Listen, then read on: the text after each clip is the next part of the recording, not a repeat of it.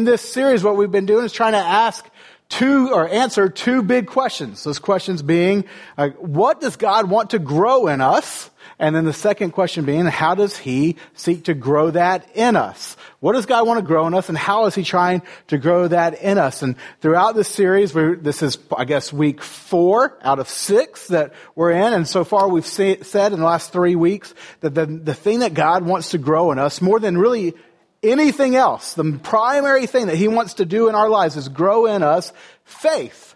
He wants to grow faith in us, trust in him. That's the main thing. Like, Everything else, character and moral and, eh, and, morality and ethics and knowledge and all that other stuff, like that stuff is great, but those things, you can have those things. You can be a very moral person. You can have a lot of knowledge about the Bible. You can have a lot of that stuff and not even have a relationship with God. But faith, faith is the main thing that we need to be able to enter into a relationship with God based on what God has done for us, not what we have done for Him. So it's faith in what Christ has done for us on the cross. And that's why faith is so important. It's the most important thing that God wants to grow in us. And yes, we enter into a relationship with God through faith. Ephesians 2, 8 and 9 talks about that very clearly. But that's not where faith finishes its work. That our whole relationship with God from start to death and then all of eternity, to some degree, is going to be about us growing in our trust and our faith in God. And that more we give our life over to God, that's tied to that is more we trust God. We trust God, we obey God. We trust God, we obey God. And so trust is always the most crucial element of what God wants to do in our lives, to grow our trust, our, our faith in Him. But what I want to do this morning, before we get too far down in the road of how does God want to grow faith in us, is I want to take a step back and do something that I probably should have done at the very beginning of this series. Could have been helpful. And that is actually define what is faith. Like this is what God wants to grow in us, but like what, what is faith? And here's the th- reason why I think that could be helpful is because I think if I passed out a three by five card to all of us in this room and we had you write out like a sentence definition of what faith is, I would be surprised if anyone wrote down the exact same thing. Like we all have different ideas of what faith is, and which is also interesting because no matter what religious background you come from or what your worldview is, we, every worldview, every religion, everything, every system has an element of faith. And yet we don't really understand what faith is. And so what I want to just take a minute and just ask the question, okay, what is biblical faith? According to the Bible, I won't define faith for everybody everywhere, but for, for people who are trying to define it according to the Bible, what is faith? And so if you will, like go go to uh, Hebrews chapter 11. We're going to look at uh, a couple verses in that chapter and just kind of build out a definition of what faith is. So Hebrews 11, starting in verse one. I also have the words for you up here on the slide. But before we get into that, let me just hit real quickly a couple things that faith is not. All right. So this is what faith is not. Faith is not. Faith is not a force. Faith is not a formula. Faith is not a power.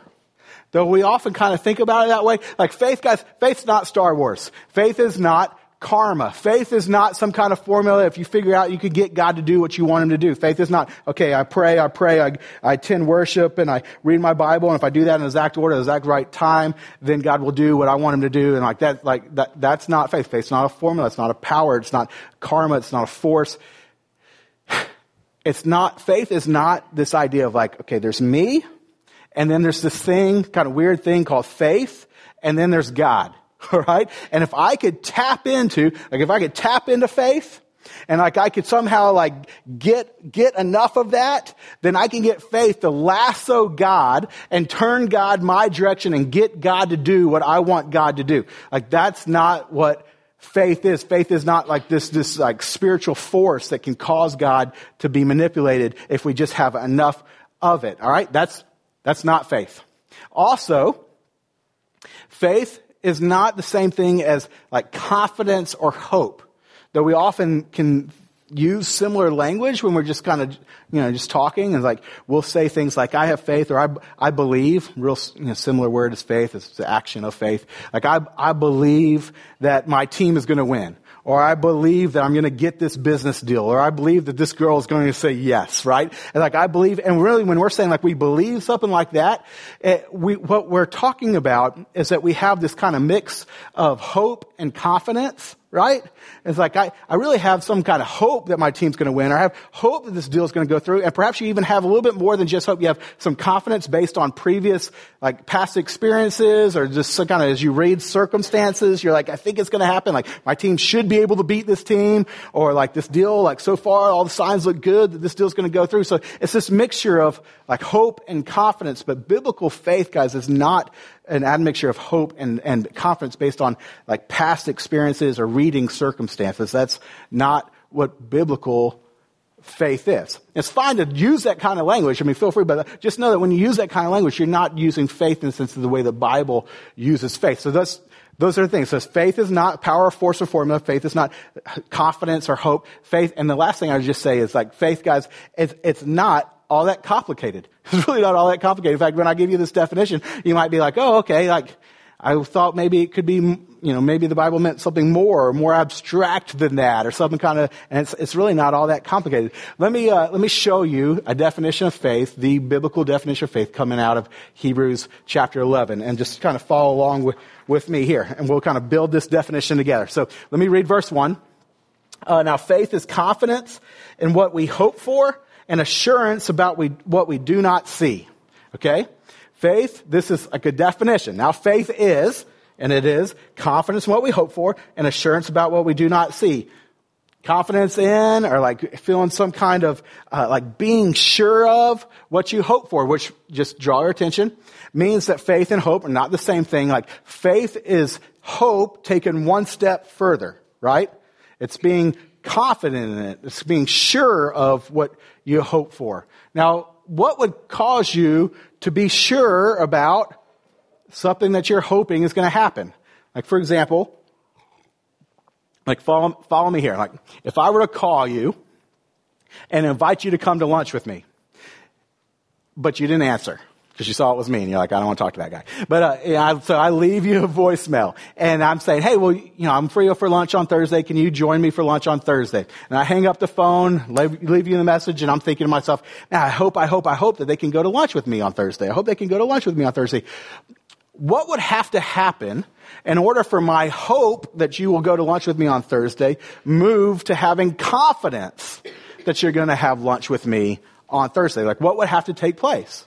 Now just, that's a clue, right? Just, just hold on to that for a second. That's a clue of what biblical faith is. Then the second half of this verse is assurance about what we do not see, right? And like when he says see here, he's not just talking about like what we physically can't see, though that can be a part of it, but he's really talking about assurance of something that has yet to happen. It hasn't happened yet. Well, what gives you assurance that something that hasn't happened yet will happen? Like again, go back to the, you know, our fake lunch on Thursday. Unless, of course, you want to meet me for lunch on Thursday. And that'd be awesome. But anyways, if I call you Thursday, I'm like, okay, I am assured that so-and-so is going to meet me for lunch on Thursday. Like, what would cause me to say that as opposed to just saying, I hope that they meet with me on Thursday? Like, what would have to take place to take me to that step? What the writer of Hebrews does, guys, is that he says something really profound in the next verse. See, here, let me just read what he says. He says, this, talking about this definition of faith, this is what the ancients were commended for. And the reason this is such a profound statement is because what the writer of Hebrews is saying is this definition of faith that I just gave you, and we're trying to figure out exactly what he meant by it, is, is something that you can really superimpose upon all the rest of Scripture that in this sense, it's like you want to read about the heroes of the faith. You want to read about the, the people in the Old Testament who, who like really honored God or really pleased God. You want to know what they were commended for? It's this. It's this thing, this faith, this what he's given us definition of. This is what they were commended for. And that he's giving you this definition to write in and see everything else in scripture through this grid. Like, okay, what did they please God? What did they have that pleased God? It's this type of faith, which like, so you think about like Abraham and you think about uh, Moses and you think about Esther and you think about Mary and you think about Jesus or Peter or Paul, like their faith, like what is it? What, what is it that they had like just so commended for? It's this, which guys tells you like, we need to know what this is and we should have some good understanding, like a definition of what it is because this is what God like commends people for and it pleases God, right? So what is it? Well, he gives us a clue in verse 13. He says this, all these people were still living by faith when they died. They did not receive the things, and there's the key, like, key word right here. They did not receive the things promised, they only saw them and welcomed them from a distance. So between verses 2 and verse 13, he just starts laying out a bunch of examples of people who live by faith. And so he's going to uh, talk about Abel and Enoch and, and Noah and Abraham. And then past verse 13, he's going to mention a lot more people, you know, Moses and a lot of others. And but he kind of gives a quick summary right here in this verse. And, and he's just saying, okay, he, here's what you need to know. They hadn't received everything that God, that, that they had been promised, but like you know, even some of them died before that happened, but they were still living by faith. Well, what was their faith based on? Well, it's that key word, right? Promise. That Their faith was based on what God had promised them. So let me go back to the question I was asking you earlier. What, what would have to happen for me to say that I don't just hope that you would have lunch with me on Thursday, but that I would have like assurance of or great confidence in something that hasn't happened yet? What would have to happen for me to know that we're going to have lunch on Thursday? For me to say, I have faith. I believe it's going to happen. You would have had to call me back, right? And said, hey, I'll be there on Thursday. I'll have lunch with you. And then I could have more, not just hope, but faith based on what? Your promise that we're going to have lunch. Well, guys, the difference between hope and biblical faith is uh, the, you, another way you could say it is like the bridge between hope and biblical faith is the promise of God. That's the thing that takes hope one step further to something we can have assurance about or confidence in. It's, it's God's promise. All right? And so here's a good definition of faith, kind of just fleshing out what the author of Hebrews said in verse 1. It is, faith is confidence that God is who he says he is and that he will do all that he's promised to do. The faith is confidence that God is who he says he is and that he's going to do all that he promised to do. Like that's what faith is. The faith is not this ambi- you know, uh, ambiguous like force that you're tapping into to try to get God to do something for you. Then in this series, when we talk about God wanting to grow your faith and having big faith, the idea there isn't that like if you have big enough faith then you can get God to do something for you.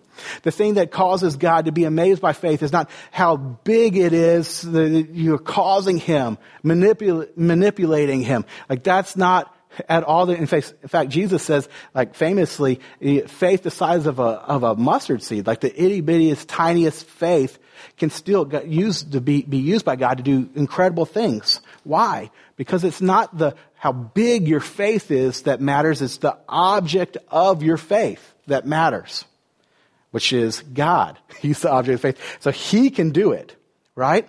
Does that make sense? So when we're talking, God wants to grow faith in us.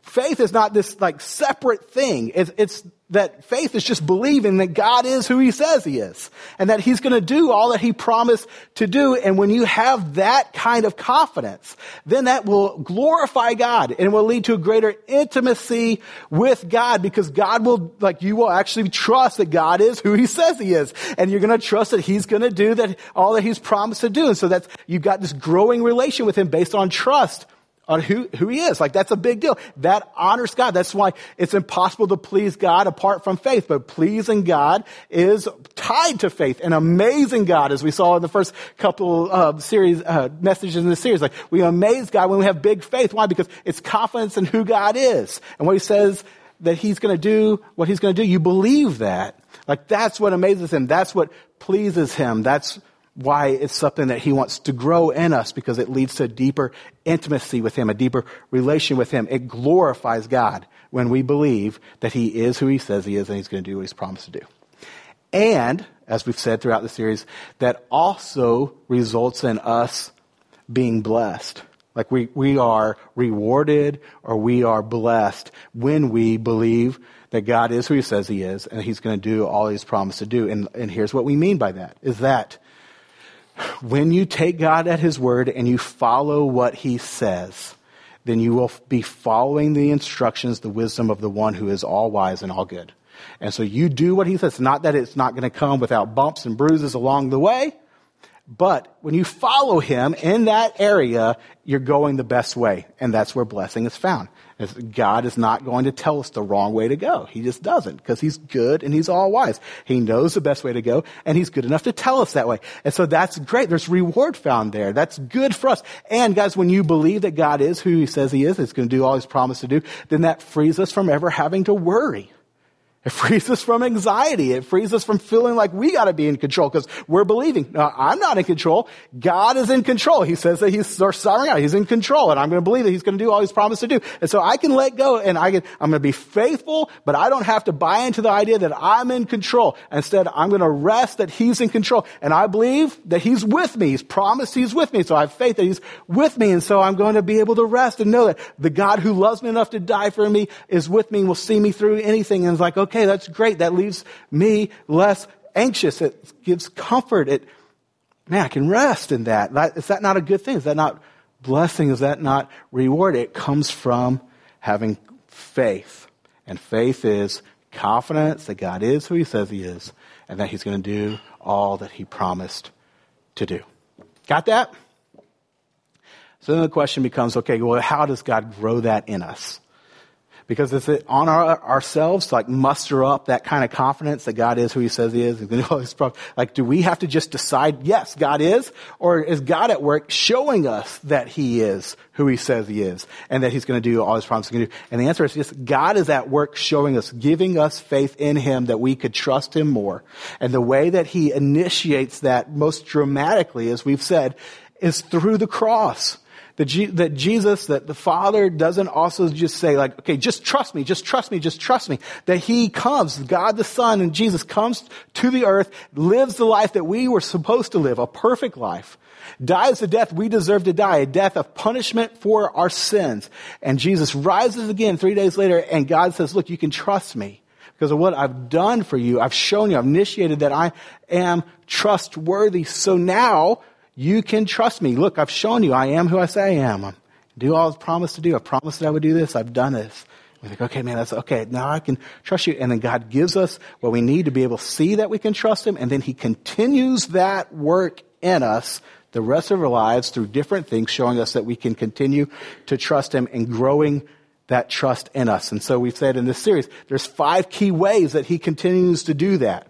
And uh, first, we talked about how practical biblical teaching that when we apply what God says, we see God's hand in our lives. It causes us to be able to trust Him more. That's a big thing. So we need to be in environments where we're hearing God's word taught, but not just taught so that we learn something, but taught and told, like, here, let's go put this into action and being helped to apply it. And when we do, God uses that to grow our faith. And then last week we talked about spiritual disciplines. And we said, man, we get, get time away with God and we spend time with Him, uh, carving out time and, and giving money and all that kind of stuff. Those are acts of faith that God uses to actually grow our faith. And so the challenge last week, and I don't know how y'all are doing, but I want to encourage y'all, like a 30 day challenge, like give God your first few minutes and your first few dollars and let that God, let God use that stuff to grow your faith in Him.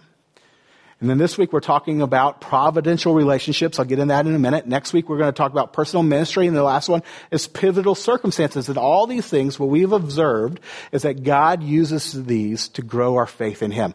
And like there's no list in the Bible that lists out like all five of these things. No, no, no chapter and verse where it's like God uses these five things and here's a priority and all that stuff. Like you see them at play in scripture all the time. But this is just stuff that we've observed, that I've observed, that others have observed, many pastors have written about. Like, these are five things that God just seems to naturally use to grow our faith in Him.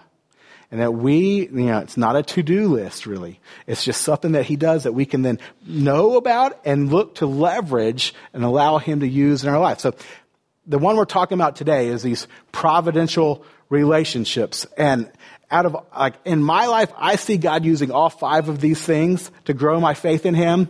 But this one, more than any of the rest, I think has had the most profound impact, just, just personally.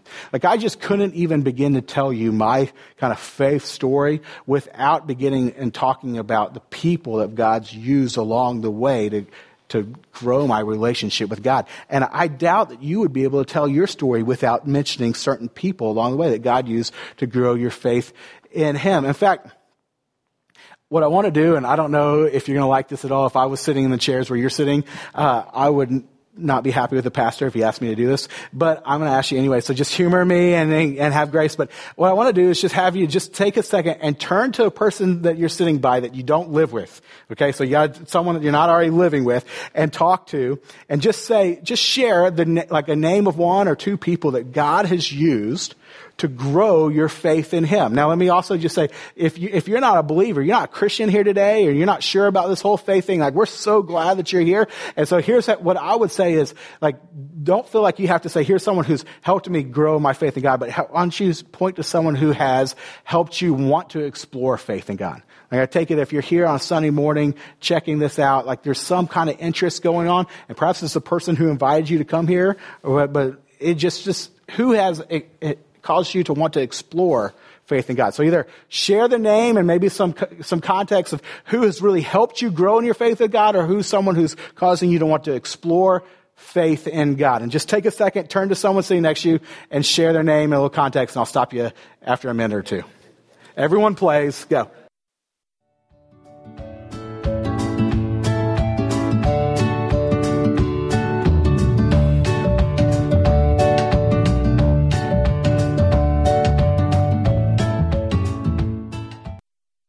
Y'all all invited to lunch at Central Market after uh, after the service today, and you can continue that conversation over there. I'm just going to interrupt, but like if y'all would ha- have asked me who you know who's impacted my faith in God, like I would rattle off three names right off the bat: Ryan Shoemaker, Bobby Pruitt, and Adam Brunson. And I would, uh, I would say like God used those three. I mean, He used my parents big time too. But if I was just talking about others that God's used, like those would be the three that came to mind. And a lot of them, the, all three of them kind of came at the same time in my life. I was in middle school, getting ready to go into high school. Summer before ninth grade. And uh, God had uh, uh, uh Ryan Shoemaker's family uh, got hired at the church that my dad was working at, the church I was attending. And Ryan was a year older than me. They were from Dallas. They moved here, and like we just connected.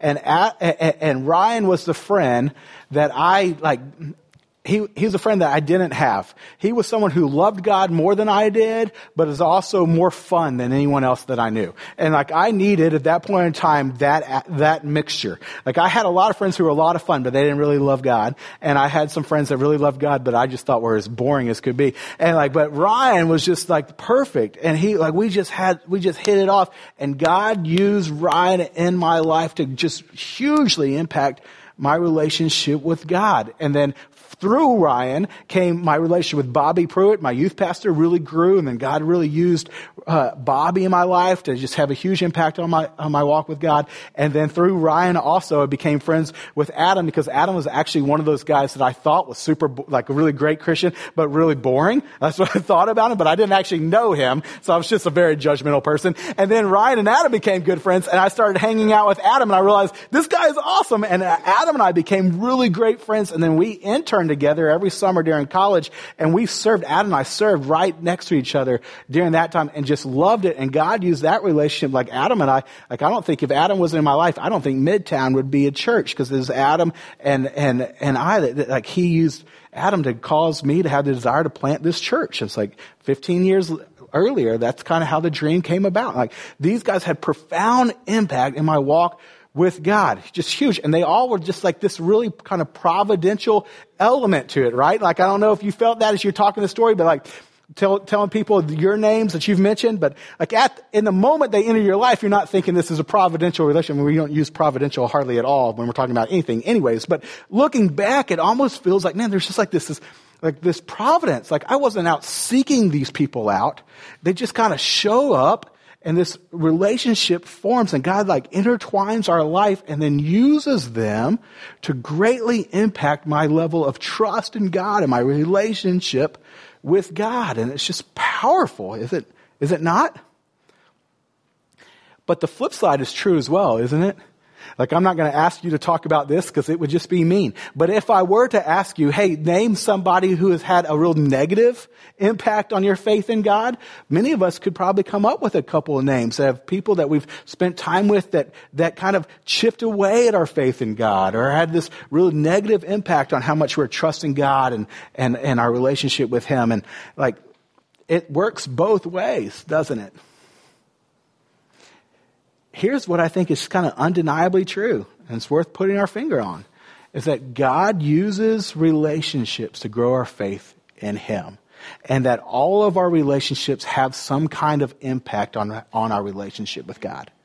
They can impact on the positive, they can impact on the negative, but God wants to use relationships to grow our relationship with Him, to grow our trust in Him. If you look at this principle played out in scripture, you see it all over the place. Like you can th- just think about, okay, let's, let's go to Moses and Aaron. Like Moses was called to, you know, to, to set my people free, right? And, and, and, uh, in Egypt, but he wouldn't go. So God brings Aaron along with him. And Aaron, like, helps Moses have the faith to go obey God. That's a part of God using relationship to get us to trust God more. Or you think about Jonathan, David. You think about Esther and Mordecai. You talk. You think about uh, you know Jesus with his disciples, of course, right? But then you think about uh, Paul and Timothy, or Paul and Barnabas. Like throughout scripture, you see these pairs of people or these groups of people that helped each other grow in their relation with God. And God uses people to help people's relation with God grow or strengthen or faith get bigger. There's also verses in scripture that talk about this principle. Like, for example, uh, Proverbs 13, 20 is a real go-to. I used to use this verse all the time when I was a youth pastor. this verse says, walk with the wise and become wise, for a companion of fools suffers harm. Walk with the wise and become wise, for a companion of fools suffers harm. And this is a, this is a powerful verse written by Solomon, the wisest person, you know, that's lived. And like he's saying, okay, here's a, here's a promise and here's a warning. Promises, you walk with the wise, you'll grow wise. Here's a warning. Companion of fools suffers harm. There's this, you know, in the Old Testament, there's this kind of uh, real spiritual concept with wisdom. We've lost a lot of that today, but Solomon's the guy who penned, like, the fear of the Lord is the beginning of wisdom. And like there's this spiritual aspect of what wisdom is. And he's also saying when you walk with the wise, you'll grow wise. Like it's going to impact you spiritually who you spend time with. And then the negative side of that as well companion of fools suffers harm. And again, we can think of people like most of us, the biggest regrets that we have in our lives were not regrets or decisions that we made in isolation. There was someone else who was saying, yeah, this will be a good idea. Or someone else encouraging you that way. Or someone else in the context of that culture, the people you were hanging out with that had an influence on you to make those decisions that you really regret. And like we can say, okay, yeah, like this is, there's this element, right? Who, where, who we befriend, who we're in community with will impact our relationship with God. And God wants to use people to grow your faith in Him. Other ways that we see this in Scripture is like uh, our faith is impacted on a, like oftentimes on an initial side by how God uses people to introduce faith to us, to introduce us to God and call us to trust God. So you think about putting your faith in God, like who, usually that was someone who was telling you what God, who God is and what God has done for you and calling you to believe that. Think about Romans 10, right? How beautiful are the feet of those who bring good news. It's like there's an aspect of God using people to bring people the message of faith and calling people to faith. Like that's profound. That's a huge way that God uses uses people to grow people's relationship with Him. Of course, then there's also the effect of modeling faith and how strong and how important it is that we would model faith for others. Think about, Tim, uh, think about Timothy and uh, his relationship with Paul. And I'm studying the book of Second Timothy with a couple guys in my huddle, and we're reading this, and it's just over and over again that you see Paul saying to Timothy, "Hey, follow my example." What you've seen me live out, you live out. Do what I've been doing. And like, Timothy, scared pastor, young guy, church, pastor church of Ephesus, is thinking about his mentor and his faith that Paul had and the model of faith displayed for Timothy. And it affects Timothy to cause him to say, okay, yeah, I'm going to stay strong. I'm going to keep living this out. A model of faith. God uses that to impact other people's faith. Or another example, just someone encouraging faith in another. Like I think about Moses' charge to Joshua, Deuteronomy 31. Moses says, okay, here, Joshua, you're about to take the people into the promised land. Here's what you need to know. God is with you. Know this. God is with you. Here's what you need to believe. God is with you. Therefore, be strong and courageous. And Joshua, I think, had those words ring in his ears rest of his life. That's someone, God using someone to encourage faith in another person. Guys, God uses people to grow faith in other people. he just does. We know it because we've lived it. We've seen it in our own lives, and it's powerful. Which is why in our church, it's such a big deal for us to try to get y'all connected to one another. And like, we don't think that we're in the business of creating providential relationships we can't form a providential relationship. That's why we use the word providential. Like it's this part of this aspect of God intertwining you with someone who you really click with and connect and is going to help grow your faith in Him. We can't make that happen. But what we can, and knowing this is how God works, what we can say is let's value getting together.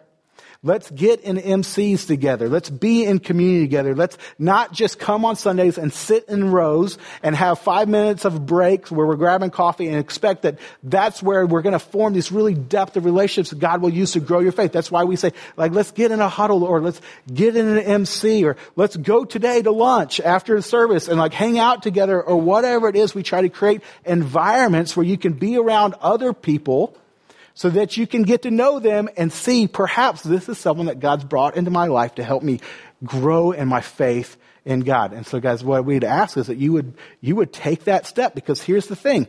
You have a choice in the matter. Do you not? Like you have a choice. You can choose to opt in or opt out. With Ryan, with Bobby, with Adam, all those guys at some point in time, I could have just said, yeah, you know what? I'm just, you know, you're great, but I'm out. I'm not going to be a part of this relationship. I had a choice of whether I was going to continue time with them. When I did, God used that. We all have that option. That's the thing that I want to put in front of y'all. The challenge I want to put in front of you is, will you take a step? Will you sign up? Will you show up? Will you engage? Knowing that God could use that to greatly grow your faith. Now, there's one other aspect of this that I want to bring up before we, I wrap up, and that is for some of y'all, y'all are very connected already. And you're like, okay, this is good, and yeah, this is true, and I need, you know, let's, you know, let's keep on doing what I've been doing. But for you, the thing that I would want you to continue, like, to, to put in front of you to cause you to think about is perhaps you need to be someone who makes themselves very available to be that kind of providential relationship for someone else. In fact, I would put this in front of all of us. If God uses people to grow our faith in Him, and if you've put your faith in Jesus Christ alone for the forgiveness of your sins, and you were saved for a purpose, and one of those purposes is to be able to be used by God to help other people's faith in Him grow. And so for you to think, okay, this is true. I've seen it in my life. Perhaps, God, there's someone that you've placed in my life that I'm to be that for them. You know? I'm so glad the people in my life that have had a huge impact on me took the time to make themselves available to me that, that God would use them to grow my faith. And I know you are too. Could you be that person for someone else? Perhaps there's someone that as I talk about that, they already come to mind. Perhaps it's someone that you've been praying about or like you walk by their cubicle at work and you, and for whatever reason, they stick out to you more than everybody else on that, that you work around. Or perhaps when you drive by their their house on your street each day. They're the ones that, you know, you always notice their house and you're like, you feel this tug for. Or perhaps it's someone that you see on Sunday mornings or someone that you see in your MC or someone like, but you just feel this sense of like, I care about this person and I should care about all people, but I actually care about this person a little bit more than everybody else. And I don't know what's going on there. And I just would say, guys, pay attention to that. Perhaps that's God trying to get your attention that this is a person that He's put in your path and you are to be their providential relationship to help their faith in Him grow. Because God uses people to grow faith in Him. I've got a friend, Savannah, I asked her to come up this morning and share a little bit of her story on how God did that with her. And so, Savannah, if you don't mind, thanks so much for being so brave to sh- share share for a second? I uh, I moved to Austin around four years ago, and I moved here as someone who was lonely and despairing. I also moved here as an atheist with an agenda. Uh, people slipped through my fingers as quickly as they entered my life, and my anger and cynicism turned many people away. I encountered one family, our Brunsons, who showed me what grace is.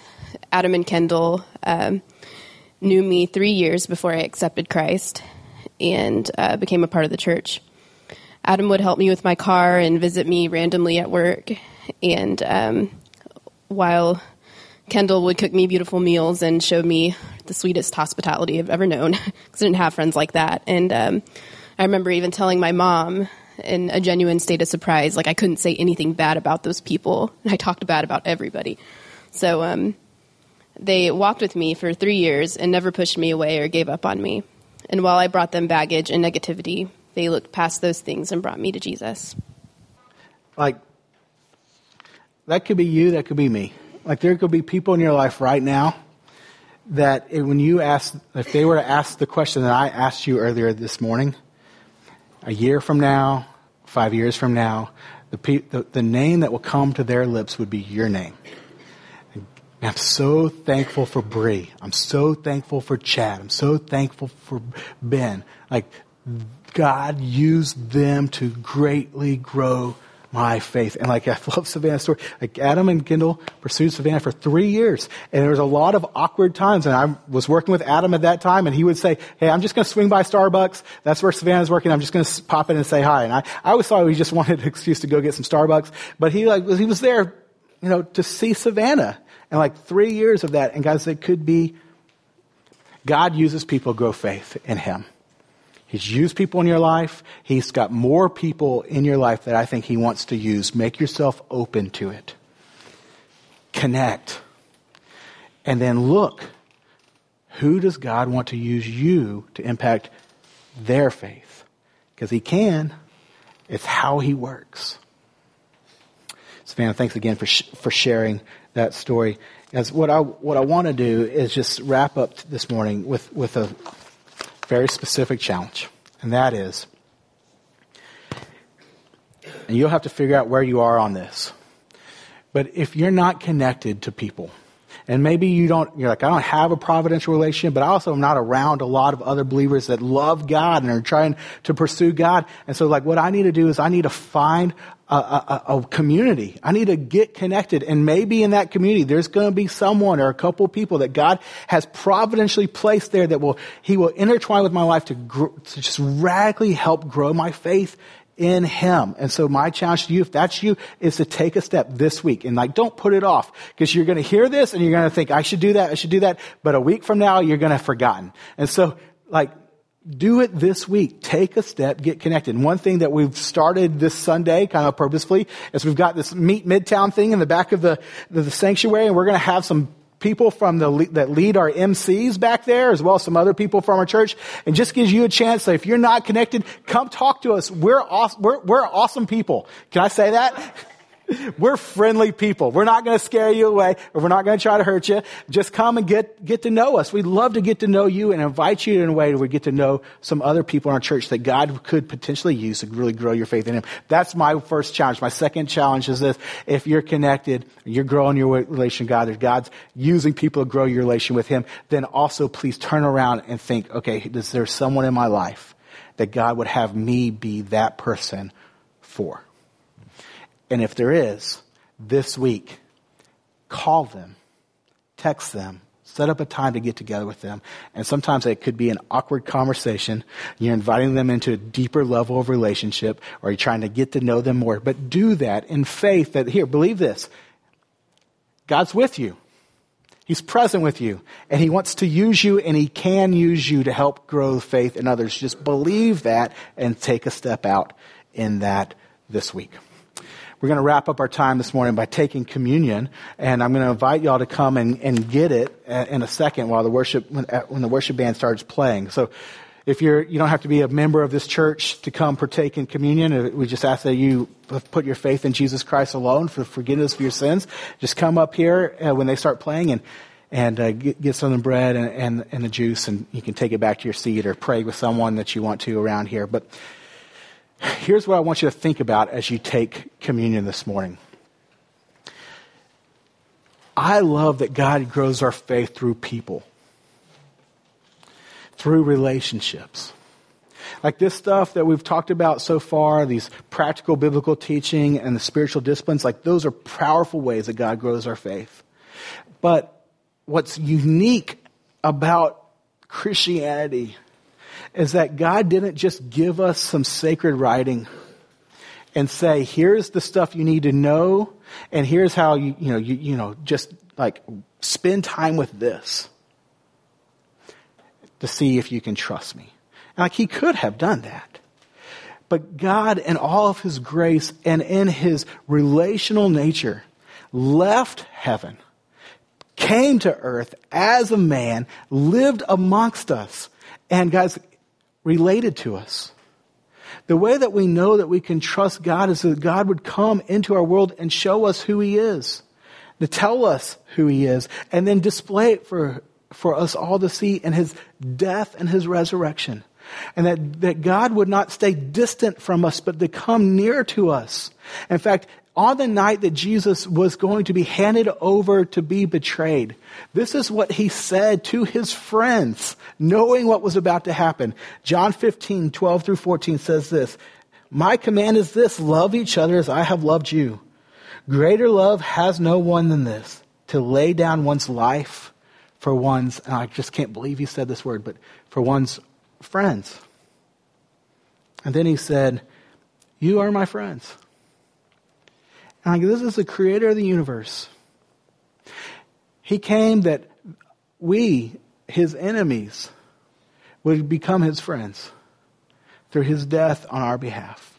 And when we take communion, this is what we're remembering Jesus' body broken for us, for you individually, and his blood, his blood spilled for you to usher us into a new covenant or a new relationship with God based not on what we do for God, but what God has done for us. And because of what Jesus has done for us, dying for us, rising again, we can be called God's friends. I think that's why friends are such a powerful way that God uses to grow our faith. Because it follows an exact pattern of how God came to show us that we can have faith and to make it possible for us to enter into a relationship with Him. God is a relational God displayed most clearly in Jesus. And He wants to use relationships to draw us closer to Him. So as you take communion this morning, here's what I'd ask. I'd ask that as you, as you take it, just say, God, I know I can trust you. I know I can believe that you are who you say you are and that you're going to do all that you promised to do. I can believe that because Jesus died for me. That I would be your friend. Just say that. Just in your mind, just think that's what I want you to reflect on. And then say, God, may you help me be a friend to others that their relationship with you would grow. And may you help me get connected to other friends that you can use to continue to grow my relationship. Let's pray. Father, so thankful for Jesus. We all are. God, you would not stay distant from us, but you would come down to us, pursue us, that we could enter into a relationship with you based on what Jesus did for us. God, you're so good and you're so great and you're so awesome. And God, we praise you for the cross that through Jesus' body broken, through his blood spill, we could become your friends. God, help us trust you in light of that. And God, may, uh, even as a step of trust, open ourselves up to more relationships that you could use to grow our trust in you all the more. And cause us to look around and believe that you can use us to help others' relationships in you to grow all the more. That we would do that because of who you are and what you've done for us. Yeah, I'm so thankful for, for Ryan. I thank you for Bobby. I thank you for Adam and the many others that you've used to grow my faith in you. May May you continue to connect us to others that will grow our faith. And may you make us those people that helps others' faith grow as well. We love you, God. Amen.